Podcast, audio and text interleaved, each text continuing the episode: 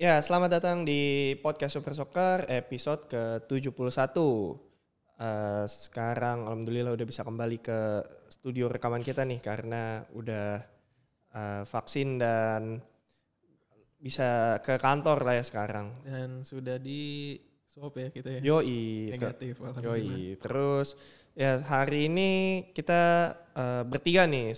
Pertama sama Fatru kayak biasa. Luru apa kabar Ru? Halo, baik-baik. Dan uh, seperti biasa juga ada Evans juga. Evans apa kabar Evans?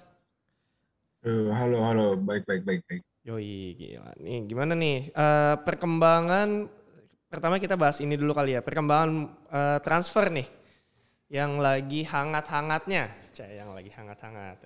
Sebenarnya banyak berita ya khususnya hari ini kita rekaman hari Jumat nih hari Jumat tanggal 6 Nah, ini hari ini lagi banyak banget berita yang bermunculan, khususnya uh, buat di Liga Inggris. Di Liga Inggris sendiri yang yang paling meng, enggak, mengejutkan enggak sih si Grilis ini?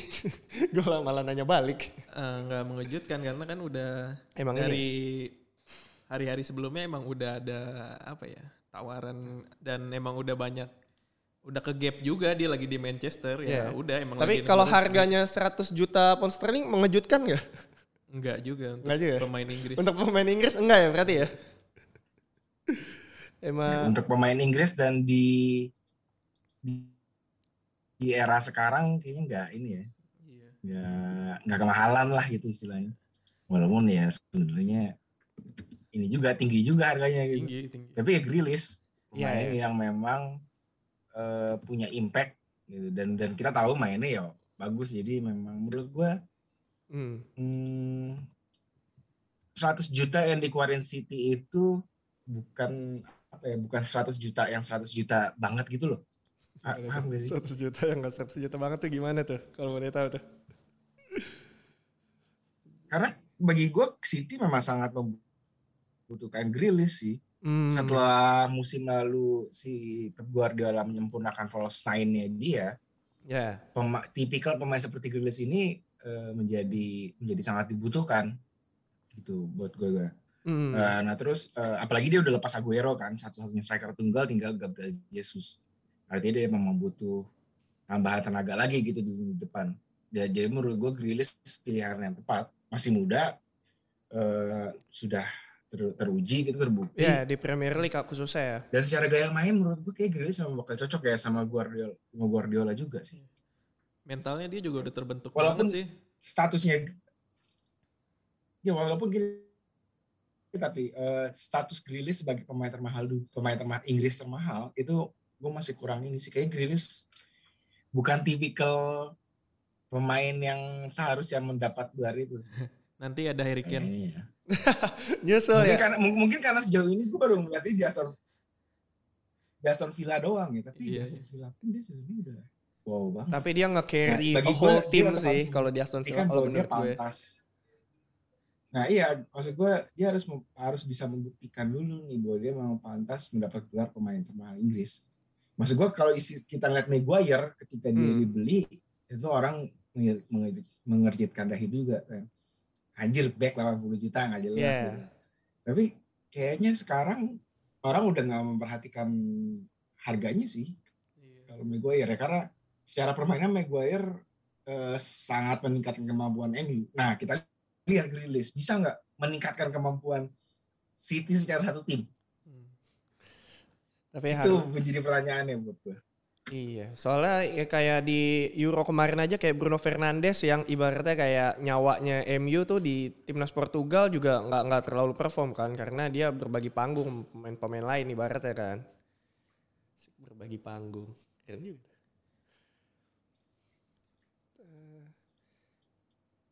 Terus ini ya Ken paling ya.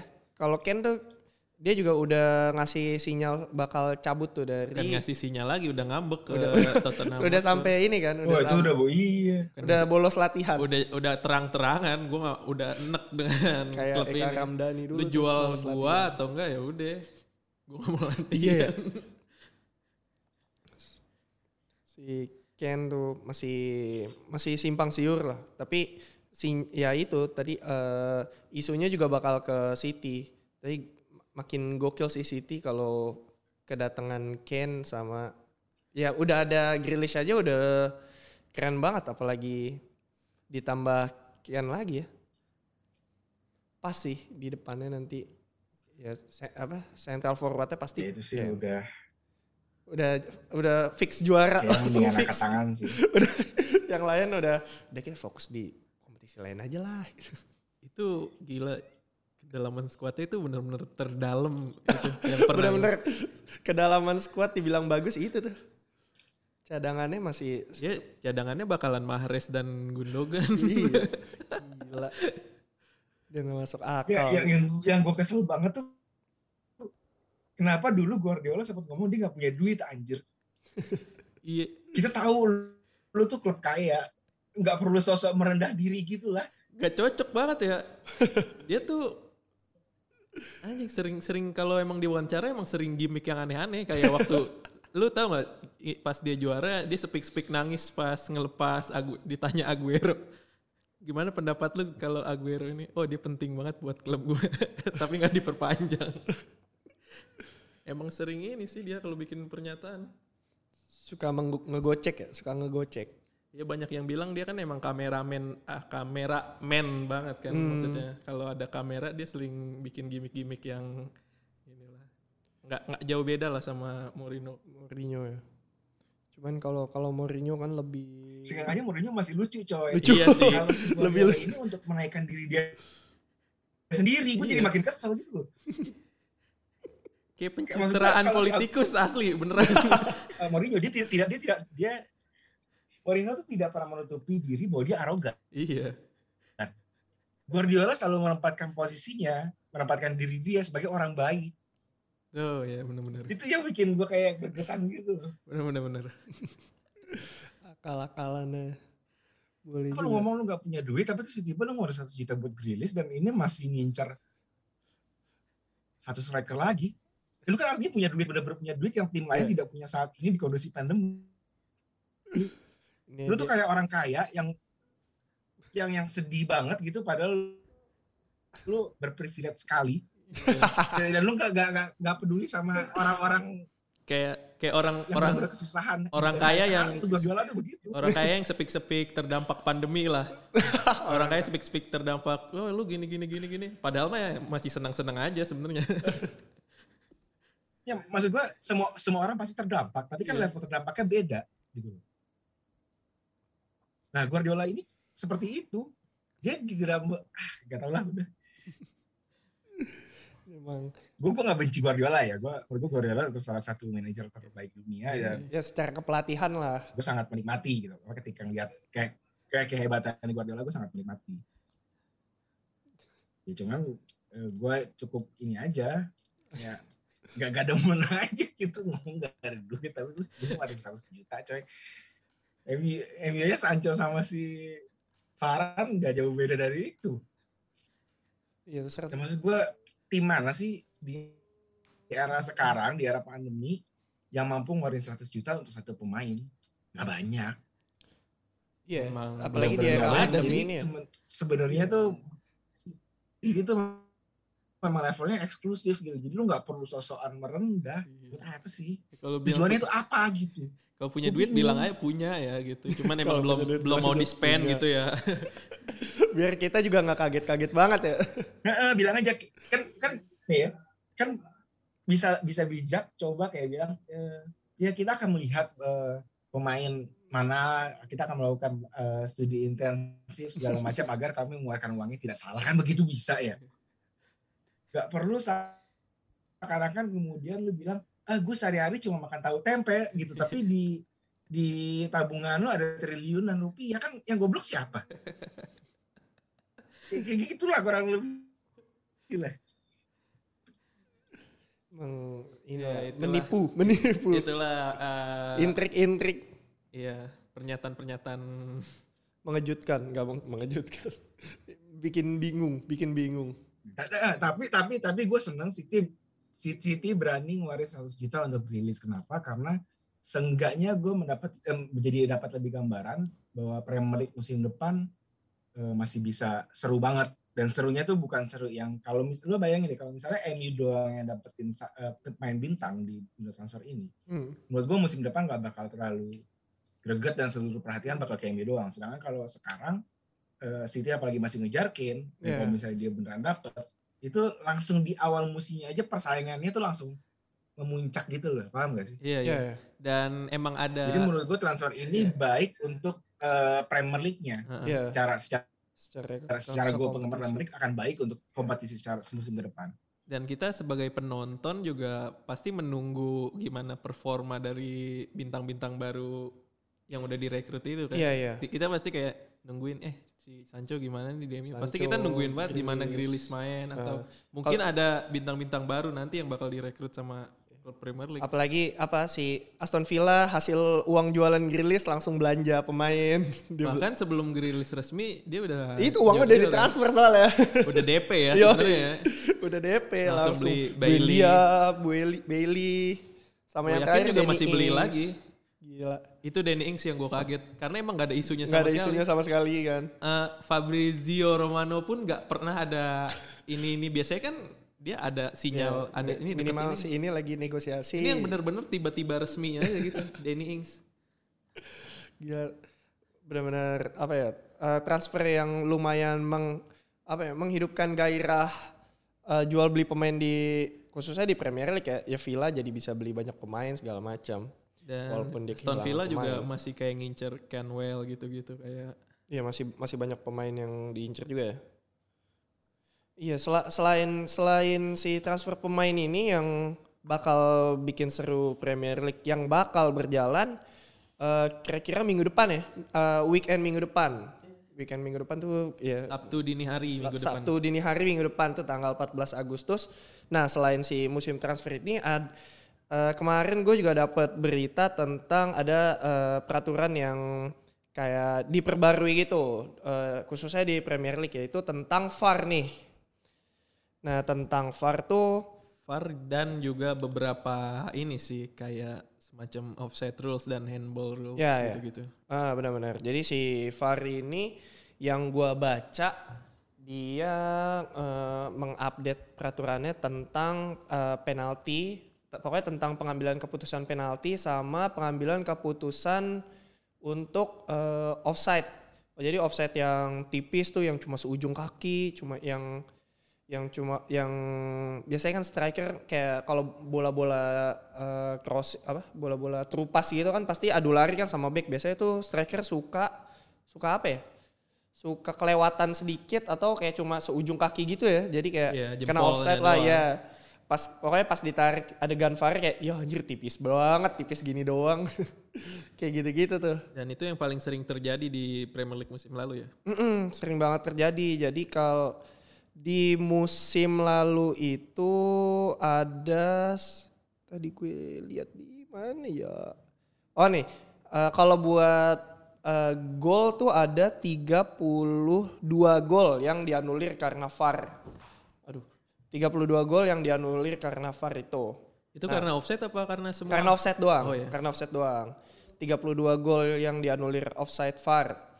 Tapi kalau nanti dengan diterapin peraturan baru ini eh, si 32 gol yang dianggap offside di musim lalu itu bakal bakal dianggap gol. Jadi eh, secara nggak langsung bakal jadi inilah apa eh, si eh, bisa dibilang ada sisi baiknya untuk eh, striker-striker. Jadi kayak nggak perlu nggak perlu tipis-tipis banget untuk kena offside itu. Jadi yang yang nggak ya nggak perlu inilah ya eh, positioning untuk si strikernya nggak perlu ini nggak perlu terlalu dekat sama si back kayak gitu.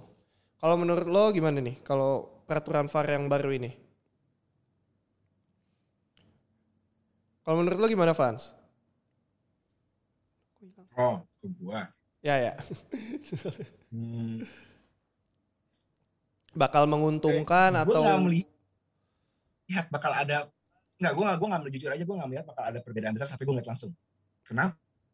Iya sih. Karena selama ini yang menjadi masalah di Premier League adalah penerapan VAR-nya, Hmm, wasitnya gitu. bukan peraturan VAR-nya kan. Karena itu banyak orang ngomong eh, "Hah, mega- kayak balik lagi VAR pun keputusan tetap di, di tangan wasit. Mm, mm, mm. Setiap wasit punya interpretasi yang berbeda. Yes, yes. Jadi Iya. eh, Nah, mung- eh, itu yang menjadi polemik di Premier League musim lalu. Jadi gua nggak tahu dia apakah musim depan akan tetap sama dengan perubahan ini atau enggak. Gua gue masih harus melihat langsung dan iya sih. eh, harus juga melihat eh, level kontroversinya bakal setinggi musim lalu atau tidak. Ya mungkin yang Karena jujur aja, ya, MU, M- MU berkali-kali bagi gue diuntungkan banget oleh VAR dan keputusan wasit. Kadang-kadang ada pelanggaran-pelanggaran yang sebenarnya eh, bagi gue masih 50-50.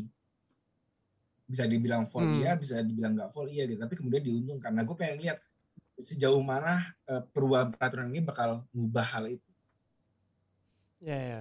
Kalau kalau menurut lo gimana, Ru? Kalau si eh, update eh, peraturan VAR ini? Eh, iya sama sih. Nggak, gue nggak bisa ngebayangin sampai gue lihat sendiri. Ya nggak kebayang ya. Emang balik lagi VAR itu adalah eh, yang menentukan juga orang-orang juga. Dia cuman ngasih fasilitas kamera dan sama le- sama ngasih garis-garis itu, doang. ya. Garis-garis itu. Tetap aja yang lu yang ngezoom tuh yang interpretasi di dalam ruang VAR itu orang-orang juga dan Mm-mm. gue yakin mereka pun di dalam itu juga ada perdebatan sampai ke wasit. Ujung-ujungnya tetap di Ujung-ujungnya keputusan wasit. tetap di wasit iya, ya. nggak sebenarnya nggak murni dibantu teknologi dia cuman ngasih ya udah nih gambarannya segini ujung-ujungnya kan emang yang kalau lu suka lihat cuplikan ulang review VAR eh yang ngegarisin tuh bukan mesin tapi Iya, si orangnya itu kan. wasit Kayak- yang kayak iya, lagi ngegambar iya, aja kayak gitu. lagi ngegarisin dari ujung ke sini ke ujung sini wah ini bener gak nih gini gini gini karena emang kan Mm-mm. perspektif kamera kan emang beda banget Beda, ya iya. sama emang ini ya jadi keputusan ujung-ujungnya pasti ada di interpretasi wasit, wasit juga. lapangan ya Mm-mm. u- terutamanya ya. karena kan dia yang paling menentukan walaupun wa- misalnya wasit VAR ngasih tahu nih ada ada yang perlu diperdebatkan tapi kalau wasit lapangan udah yakin banget ah udah nggak usah pasti kan nggak diambil kan keputusan Iya. itu kan kayak gitu gitu aduh Sebenarnya kalau emang mau ngikutin sih mendingan pakai VR versi Euro nggak sih kayak kalau lu enggak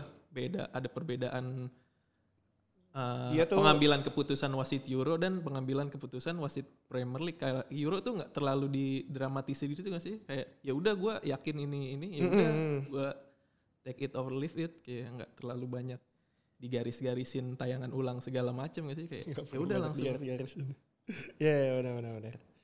Eh, kalau buat eh, si offside ini eh, yang paling eh, jelas eh, ditulisin di sini eh, bakal nggak ada si offside tipis itu.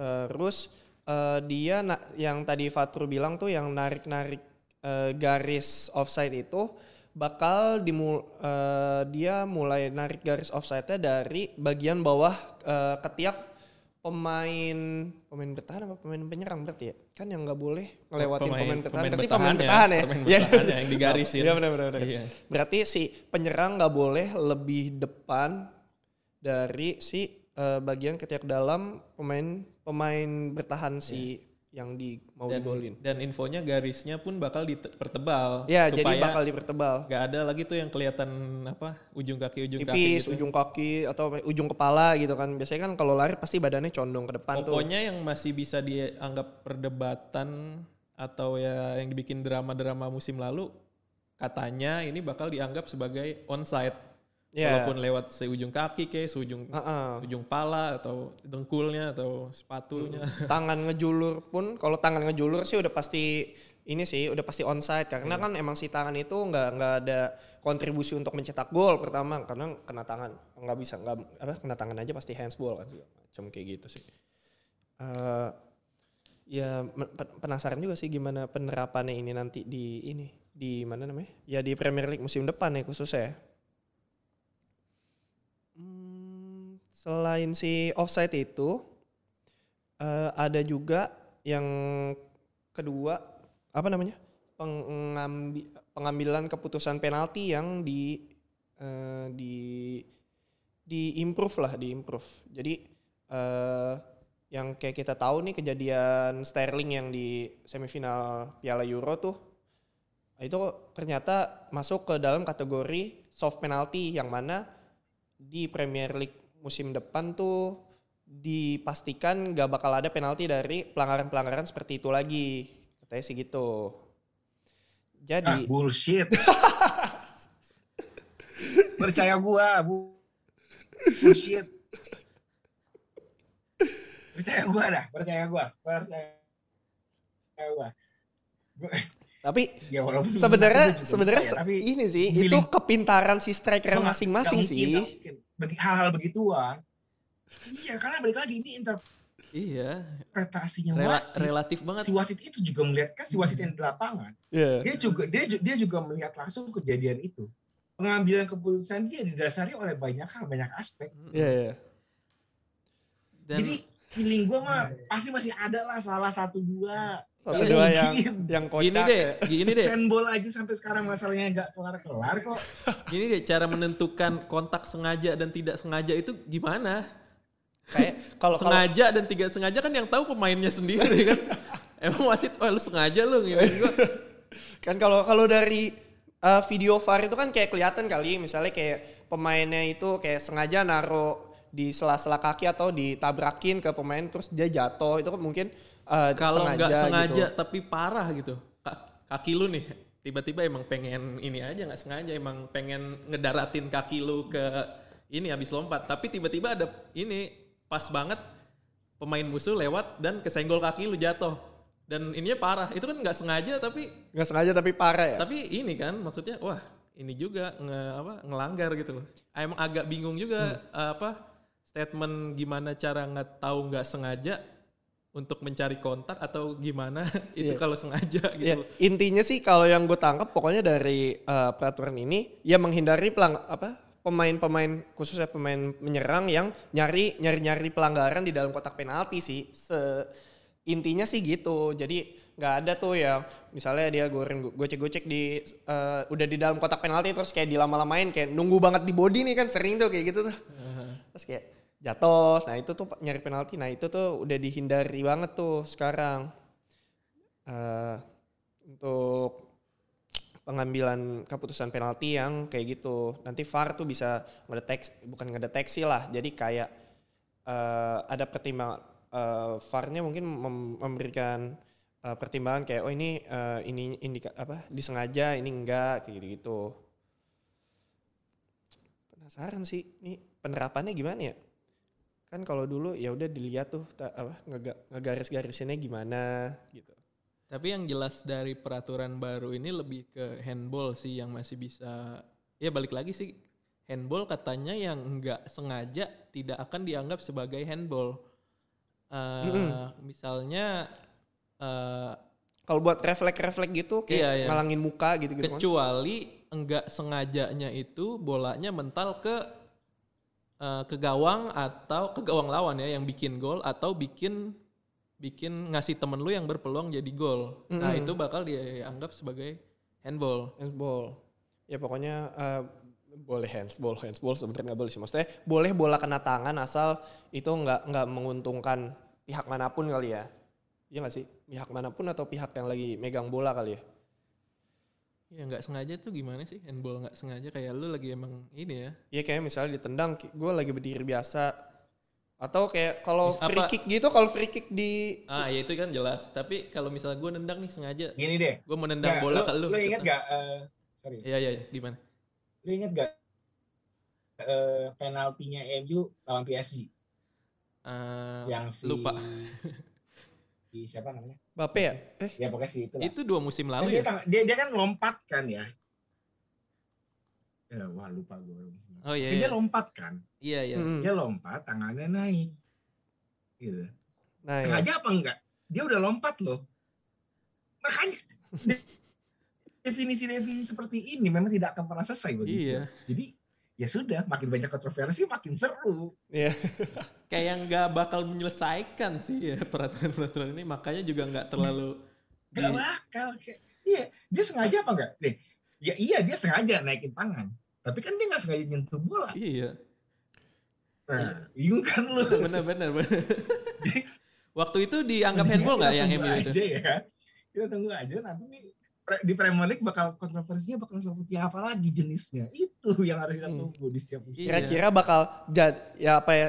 Kira-kira apa seperti yang dikasih tahu si eh f- eh, kepa- apa si pembuat peraturan ini yang dia nggak klaim ini bakal bakal bikin ko- kontroversi-kontroversi semakin sedikit atau malah makin bingung orang. Apa khususnya pemain ya. Pemain soalnya kan pasti update-update kayak gini mereka juga harus ngikutin dong. Oh sekarang eh, offsetnya gini offsetnya gini kayak gitu-gitu. Bakal bakal jadi lebih bingung apa enggak ya? Ini dilihat eh, kalau VAR penalti di Premier League sendiri waktu musim eh, musim 2019 2020 tuh waktu awal-awal itu udah mulai diterapin VAR ya di musim 1920 ya? Belum ya Udah yang Liverpool juara kan? Iya ya. Udah kan? Kan 2018 Piala Dunia udah. Udah kayaknya udah. Iya ya. Udah udah udah. Nah, nah itu eh, terjadi eh, s- itu terjadi 92 penalti itu di luar dan termasuk VAR. Kalau yang di musim lalu 2020 2021 tuh ada lebih banyak eh, lebih lebih 30 jadi ada 125 penalti. Emang musim lalu banyak banget sih penalti se- seingat gue ya.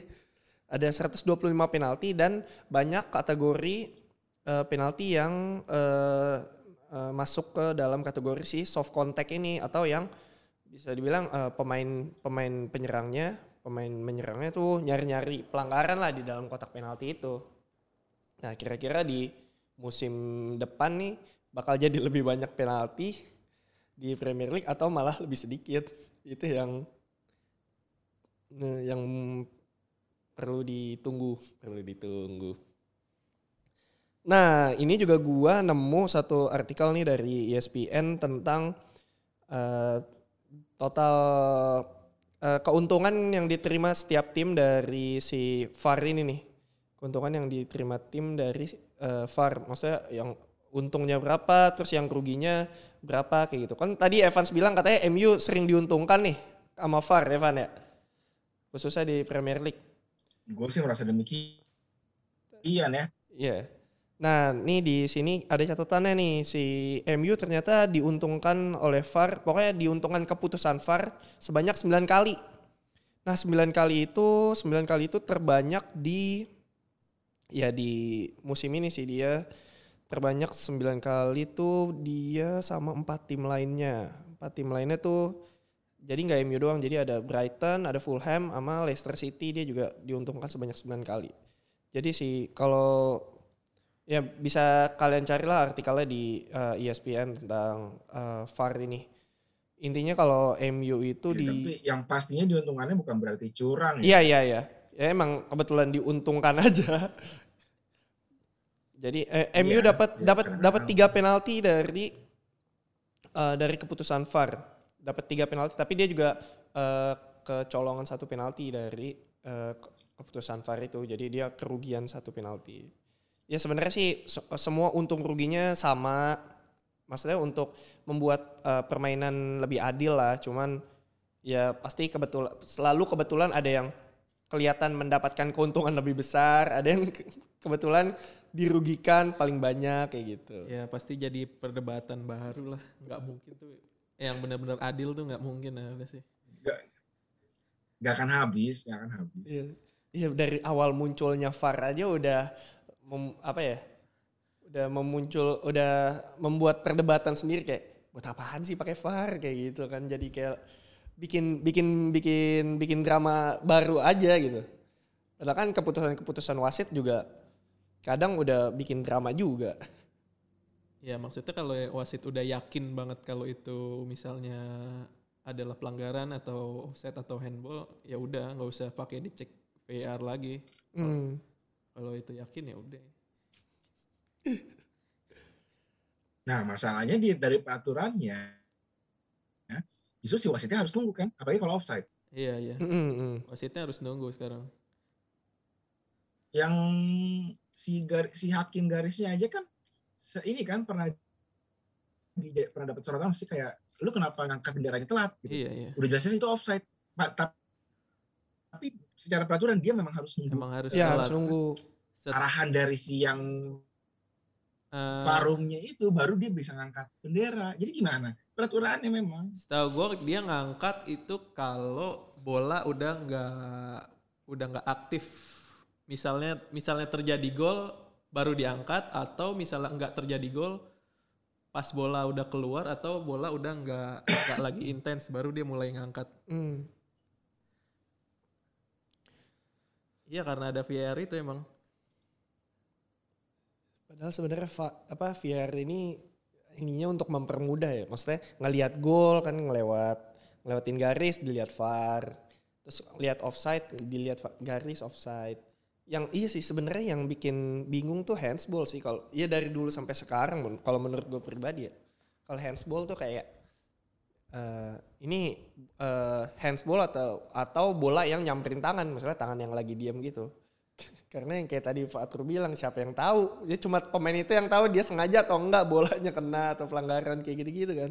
Kecuali handsball kayak ini deh eh yang di Euro itu Iya, kayak gini nih, bentar. Lu pasti pernah ngeliat ya, Hmm. eh, penalti yang didapat dari handball setelah seorang back misalnya dia lagi mau nekel. Ya, lu nekel tangan pasti ke bawah. Iya iya. ke bawah dong, ke tanah dong. Yes. Tapi terus tang- karena dia merosot, tangannya terus misalnya kena bola gitu, terus hand. Hmm.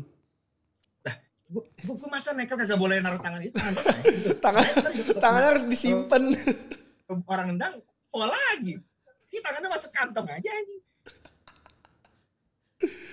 Itu sering Kan? sering sering Iya kayak gitu. benar benar benar. Sering eh, emang pas pemainnya udah jatuh dan tangannya ke mana-mana turun tuh Mm-mm. dan pemain Biasanya kan lawannya ya emang baru refleks aja kan Enggak, kalau Kak. kayak gitu pemain pasti. pemain lawannya pas posisi backnya udah jatuh gitu malah nendang ke tangannya.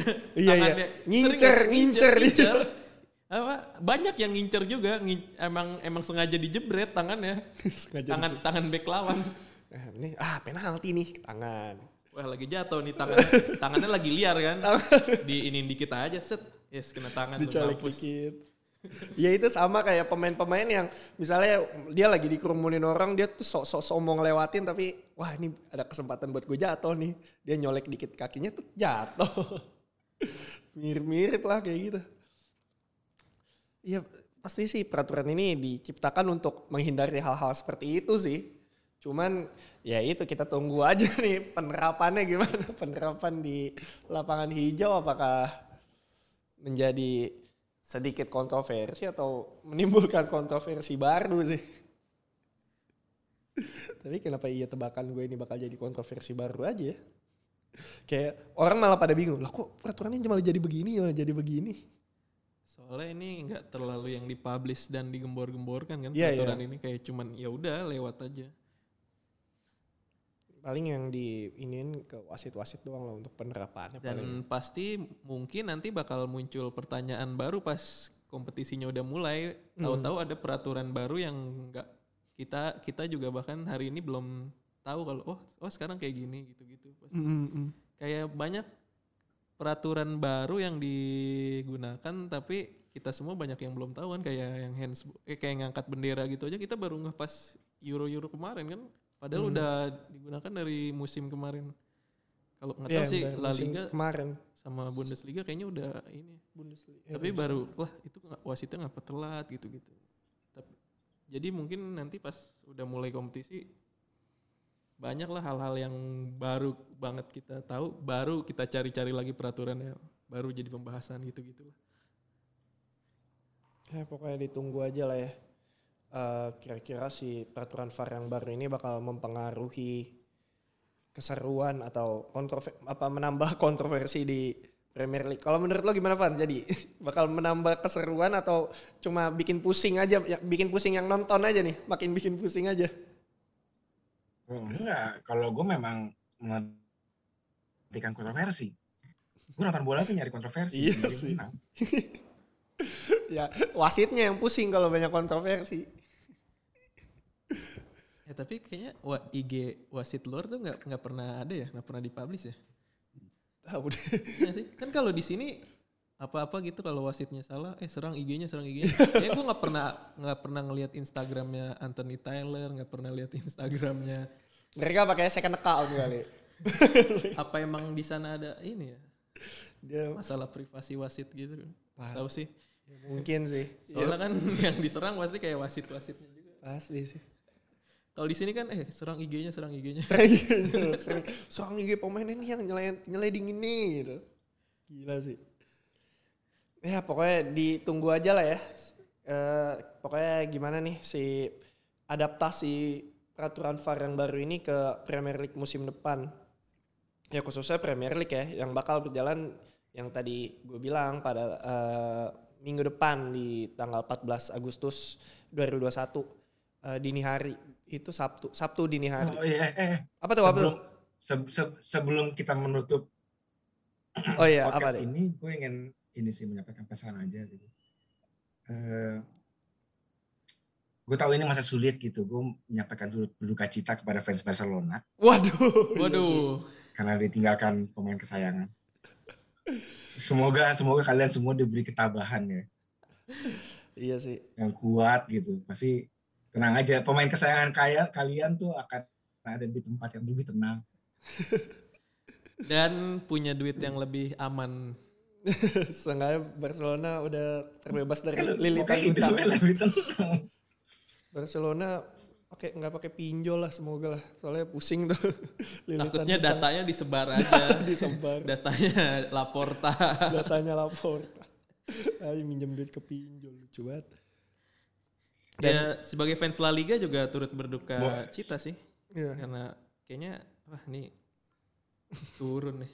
Dan- Siapa, siapa yang bisa di Makin nggak ada yang bisa menyaingi keseruan Liga Inggris dong. Waduh gitu dong. eh, nggak tahu kalau Messi ke PS, PSG Loh, pasti kok? Mbappe ke Madrid. Gila. Ya siapa tahu nanti kita minggu depan tag podcast. Si Messi ini. Siapa tahu kita minggu depan tag podcast ah, ada info besar tiba-tiba Messi ke salah satu klub Nah, itu Liga itu Inggris. itu yang gua gua yang gua unik juga kan. yang gua nggak mau tuh itu kejadian tuh. Dan ada satu klub yang potensial sebenarnya. Gua gua mau nyiapin ris, ri- ri- Pokoknya kalau Messi ke City, nanti gua pura-pura sakit. Ya, itu udah booking ya. Tiba-tiba ya. Ya udahlah pokoknya ya masih Hmm, banyak gue bilang, Don, gua, aduh gak bisa nih gue sakit, sakit, sakit, sakit perut Don, gitu. Gak bisa lah. pokoknya musim transfer masih panjang. Ini masih banyak yang masih banyak banget yang bisa terjadi lah sampai eh, sampai awal musim bahkan sampai ya di awal satu game week satu game week dua juga masih bisa transfer pemain kan. Masih jadi jendela jendela transfer tuh coba tanggal berapa sih? Window transfer summer sampai 31 Agustus. Harusnya masih Agustus sih. Iya ya, sampai 31 Agustus. Hmm. Nah, sampai 31 Agustus itu masih banyak lah yang bisa terjadi. Iya, berarti kayak udah tiga, tiga game week mulai lah ya. Tiga game week mulai baru tutup bursa transfer. Ya pokoknya eh, jangan lupa inilah saksikan Premier League di eh, Mola ya pada mulai tanggal 14 Agustus 2021 di kick, kick off pertandingan pertama tuh ada Brentford lawan Arsenal tuh Sabtu dini hari Sabtu pagi jam 2 pagi pokoknya jangan sampai kelewatan. Ada diskon juga 40%. Ah iya lagi ada diskon sampai 40% 13 early bird Agustus. sampai 13 Agustus. Kalau lo mau beli paket Mola untuk semusim Benar-benar. Dan bisa eh, pat, pokoknya pat, apa patungan sama temen lo tuh buat empat buat empat user sampai empat user. Pokoknya untuk detailnya lihat di sosial medianya eh, Super Soccer atau bisa lihat langsung juga di eh, Mola TV, Mola Sport di Mola- Instagramnya Mola, Mola Sport. TV.sport. Mola TV.sport. Mola.sport. Mola.sport. Nah itu. Ya udah, eh, mungkin itu dulu ya buat episode kali ini. Kita menunggu episode selanjutnya untuk ini ya, buat persiapan Liga Inggris. Ya, ya udah, eh, thank you buat semua yang udah dengerin. Thank you buat Evans dan Fatru nih yang udah join di sesi kali ini. Asik.